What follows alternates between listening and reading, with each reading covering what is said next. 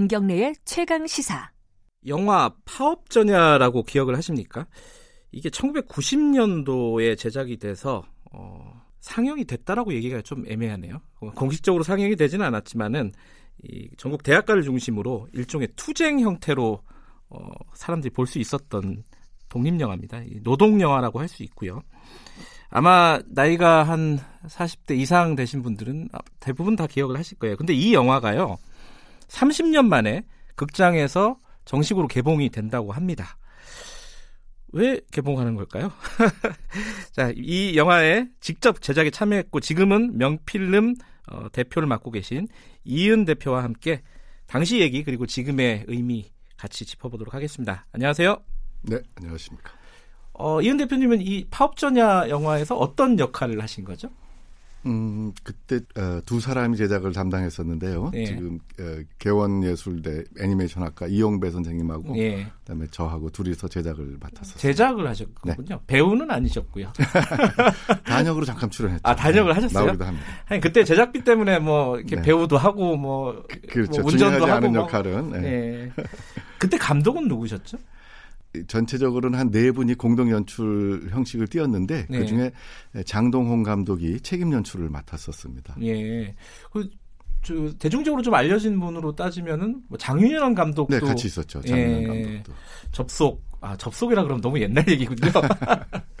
어쨌든 이 영화가 90년도에 만들어져서 여기저기 사람들이 많이 봤는데 지금 30년 만에 다시 개봉을 하는 거예요. 네.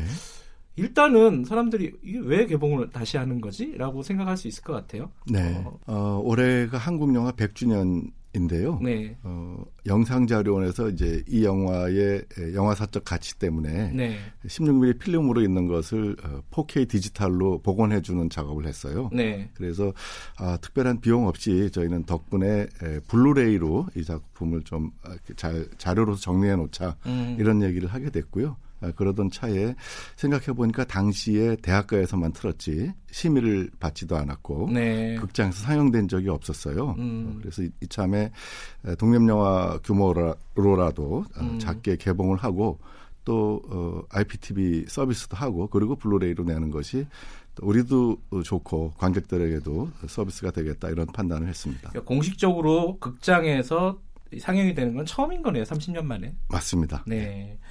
이 영화를 잘 아시는 분들도 있고 보시는 분들도 있고 조금 상대적으로 젊으신 분들은 아마 모르실 거예요 이 영화가 네, 뭔지. 뭐 노동 영화인 것 같다라는 생각은 들어요. 어떤 내용인지 뭐 짧게 뭐 좀 설명을 해주시면요.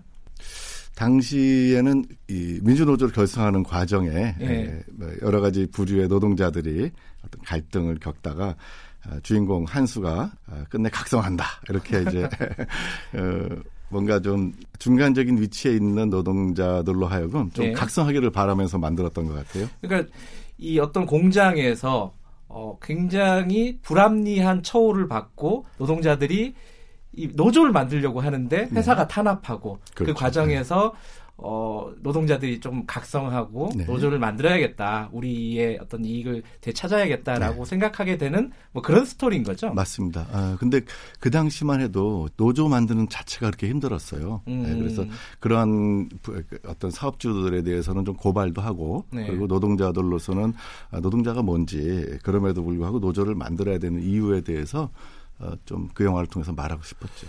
근데 어, 의아하게 생각하시는 청취자분들이 있을 거예요. 아니 그러면은 개봉을 하면 되지 왜 개봉도 안 하고 이 대학가에서 비밀리에 틀었나? 그, 그 당시에는 이 영화가 상영이 될 수가 없는 상황이었나요? 아마 이제 그 영화가 주는 네. 파급력 네. 때문에 정부에서 우려를 많이 했던 것 같고요. 네. 그러니까 네. 영화 만들어진다는 첩보를 입수하고 아 그래요? 네, 신문 지상을 통해서 이제 당시 공안 검찰이 어. 틀면 가만히 있지 않겠다 이렇게 막 엄포를 놓고 그랬어요. 근데 이제 에, 이건 독립 영화니까 예. 아, 어, 틀어야 되겠고 또 우린 극장에서 틀지도 않는다. 대학가에서 네. 튼다. 그래서 실제로 틀었고 네. 틀었더니 이제 굉장한 탄압이 있었죠. 근데 어쨌든 대학가에서 틀 때도 실제로 막 어, 경찰들이 난입을 해서 뭐 예를 들어 뭐 영상기를 뺏어간다든가 필름을 뺏어간다든가 이런 일이 실제로 벌어졌나요? 어, 이게 사실 그 파업전야 전에 저희가 광주 항쟁을 소재로 했던 옥꿈의 나라라는 네. 영화가 89년 2월에 한번 틀었던 적이 있어요. 네, 그래서 아마 어, 이 정부 쪽에서도 아마 좀 교육이 돼 있고 네. 경험이 있고 저희도 이제 그런 경험이 있어서 이번에도 또 틀리 못하게 할 수 있겠다. 그래서 어, 전국에 있는 그 문화운동 단체들이 모여갖고 네. 동시에 틀면 동시에 틀고 대학 안에서 트니까 학생들이나 노동자들이 필름을 지켜주면 어, 경찰이 탄압을 해도 경찰력 자체가 분산되니까 음. 어, 성공할 수 있지 않을까. 그래서 주말마다 주말을 이용해 갖고 전국의 대학에서 동시에 틀었어요. 전남대 같은 경우는 실제로 어, 경찰이 헬기를 헬기도 띄우고 헬기를 띄웠어요? 네. 그리고 이제 뭐 한 1,800명 정도 전투 경찰을 어, 대학에 진입시키고 그 영화 그, 하나 때문에요? 네네. 그리고 그 과정에서 한 학생은 이 직격으로 쏜 체류탄에 맞아서 또 실명 위기에 처하기도 했고 뭐 아, 그런 그래요. 네, 그 당시는 이 영화가 어, 어떻게 보면 이제 그 노동 운동을 활성화하려는 노동 진영하고 네. 그걸 막아보려는 그 어떤 정부 당국 사이에 영화가 그 사이에 끼어가지고 어, 본의 아니게 굉장히 정치적인 영화가 돼버렸죠. 본의 아닌 게 아닌 게 아닌 게 아니라 어, 저희는 이제 에, 예, 영화는 예. 어쨌거나 그 표현의 자유니까 네. 문해물의 일종이니까 영화를 보고 생각하고 네. 토론하고 네. 이렇게 만들었는데 네. 영화를 그 행위 자체를 위해서 아. 어떤 대, 경찰과 대치해야 되는 상황이 벌어지고 예. 실제로 다치는 상황이 발생하고 했으니까요.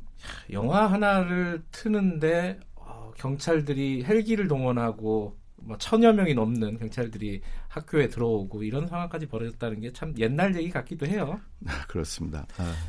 근데 그때 당시에 이 영화를 만들려면 그래도 필름도 사야 되고 카메라도 빌려야 되고 하지 않습니까? 돈은 어떻게 마련하셨어요? 어, 그 장상군매라는 그 영화를 만든 우리 모임이 예. 각 대학 영화 동아리에서 단편 영화를 만들어 봤던 경험 있는 사람들이 모였어요. 네. 그러니까 단편 영화 한 편 만들 때 이미 한 한 한 당시 돈을 한 80만 원 정도씩은 가지고 만들어봤던 경험이 있으니까 네. 이 사람들이 여럿이 모였기 때문에 수백만 원을 모을 수가 있었어요. 그래서 장편 영화를 만들려는 시도를 감히 했고 음. 좀 모자란 돈은 이제 제작을 맡았던 이영배 교수와 이제 제가 친구들한테 좀 한 몇십만 원씩 이렇게 모아서 돈을 빌려 가지고 또 만들기도 했습니다. 네. 그러면 수익은 있었습니까? 이게 수익이 날 구조가 아니긴 한데 어떻습니까? 어, 저희가 정식으로 어, 티켓을 발매하지 않았지만 네. 그 당시 만들었던 팜플렛을 천 원씩에 팔았어요. 그런데 아. 대학가에서 워낙 이 팜플렛이 많이 팔렸기 때문에 예.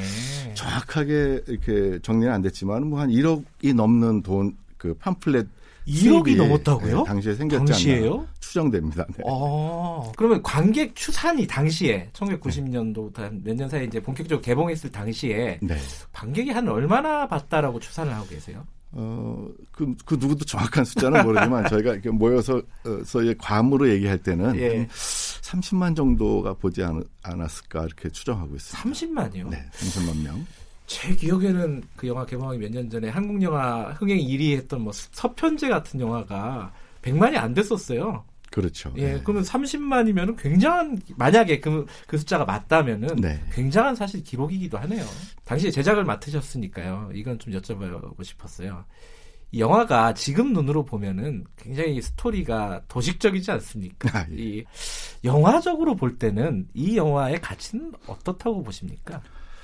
어, 이거 이제 많은 사람이 봤으면 했기 때문에 저희가 네. 이렇게 쉽게 이야기를 만들었음에도 불구하고 네.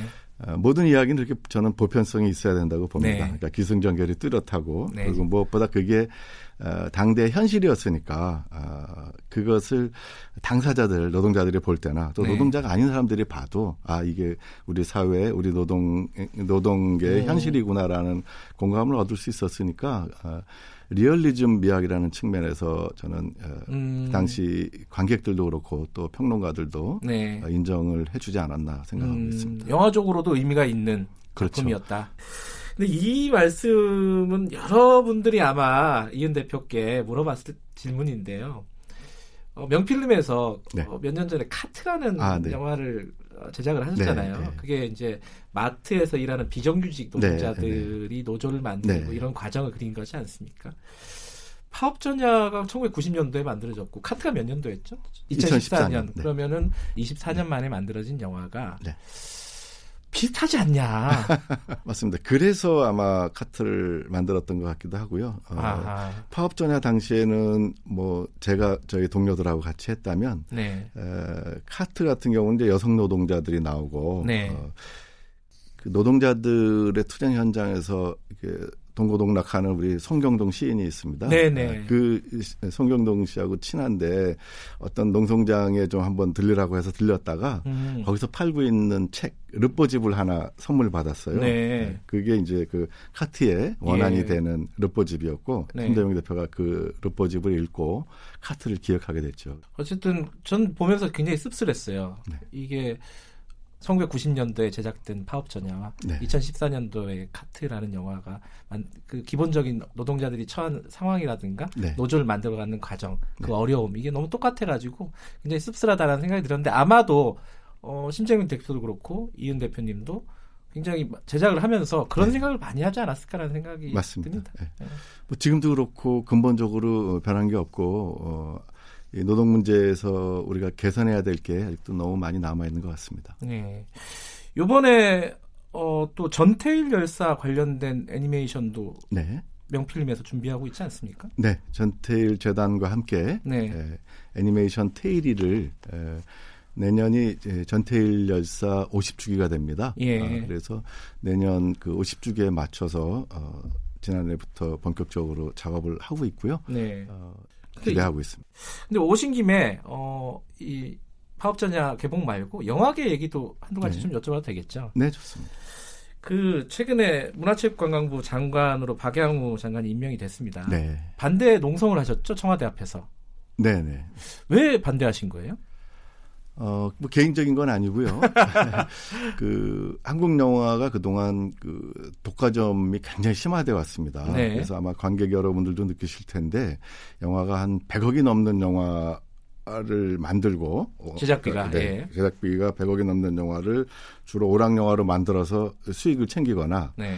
그렇지 않은 영화들은 대부분 저예산 영화로 어, 이렇게 양극화돼 있어요. 음. 그래서 영화가 굉장히 획일화되고 네. 구조적인 지금 문제가 있는데 네. 이걸 해결해 보려고 이제 이번 문재인 정부 들어서 영화계에서도 이제 반독과점 영화인 대책위원회 네. 이런 모임을 만들어서 이제 또 영화법도 개정하고 그다음에 불공정한 어, 거래 환경 이런 걸 개선해 보려고 막 준비하던 차에 네. 어, 그 박양우 어, 지금 이제 장관 장관이죠. 장관께서 네. 그 CJ ENM의 이제 사회이사로 계시면서 음흠. 해왔던 활동 활동들이 네. 영화인들이 볼 때는 좀 CJ 입장을 대변하지 않았나 이렇게 그런데 그분이 이제 장관으로 내정되니까 음. 기운이 쭉 빠지는 거였죠. 그래서 반대하게 됐고요. 또 이제 뭐 장관이 되셨으니까 네. 안 그래도 뭐 당신께서 그 청문회 때그 약속한 대로 뭐 영화인들을 만나기로 했습니다. 그래서 음. 어, 뭐 저희는 저희대로 영화 영화계 환경이 바뀌어야 된다 이런 거를 또 열심히 건의할 생각입니다. 뭐 지금 뭐 영화계가 양극화됐다. 네. 그리고 뭐 독과점 되고 이제 관객들의 선택지가 많이 없잖아요. 사실. 네. 그럼 뭐가 필요한 겁니까? 어, 뭘 어떻게 해야 되는 거예요, 지금은? 어, 저희들은 구조적으로 네. 이 이제 그 매출의 97%를 그 극장 세 군데 극장이 가지고 있고 이들이 배급을 겸하면서 생기는 문제가 많다고 봐요. 그래서 음. 그러한 그 극장업과 배급업의 겸용을 좀 금지하고 어. 예. 두 번째로 이제 한 영화가 스크린을 너무 많이 차지하는 문제. 그걸 음. 스크린 독과점이라고 하는데요. 예. 어, 그리고 이제 세 번째는 예술 영화에 대한 특별한 지원이 있어야 된다. 네. 아, 이렇게 이것을 그 도종환법이라고 어, 네. 어, 도종환 전 장관께서 사실 국회 의원 시절에 발의해 놓은 게 있어요. 그래서 음. 이걸 좀 관철시켜 달라 하는 어, 얘기라고 볼 수 있습니다. 그렇군요. 어, 마무리를 해야 되는데 이 파업전야 맨 마지막에 철의 노동자라는 노래가 나오잖아요. 아 맞습니다. 그게 안치환 씨가 작사 작곡을 한 건가요? 맞습니다. 아, 안치환 씨의 철의 노동자 덕분에 그 네. 그 노래 자체가 영화와 더불어 지금은 사실 현장에서 지금까지도 보편적으로 불리는 노래지 않습니까? 네, 아주 멋진 곡이고요. 네. 이번에 개봉이 되면요, 마침 어, 5월 1일 어, 노동절 네. 메이데이에 개봉을 하지 않습니까? 네. 개봉이 되고 나서 극장에서 이 영화를 보는 분들, 뭐 다시 보는 분들도 있을 거고 아마 처음 보는 분들도 있을 거예요. 네. 어떤 생각을 하면서 이 영화를 봤으면 좋겠다 이렇게 말씀을 하실 수 있겠습니까?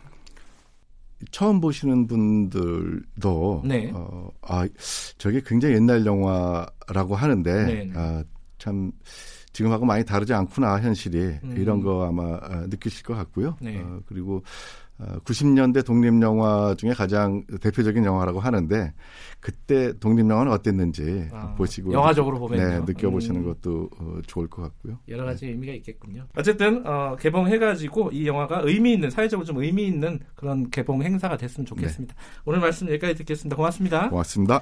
명필름의 이은 대표였습니다.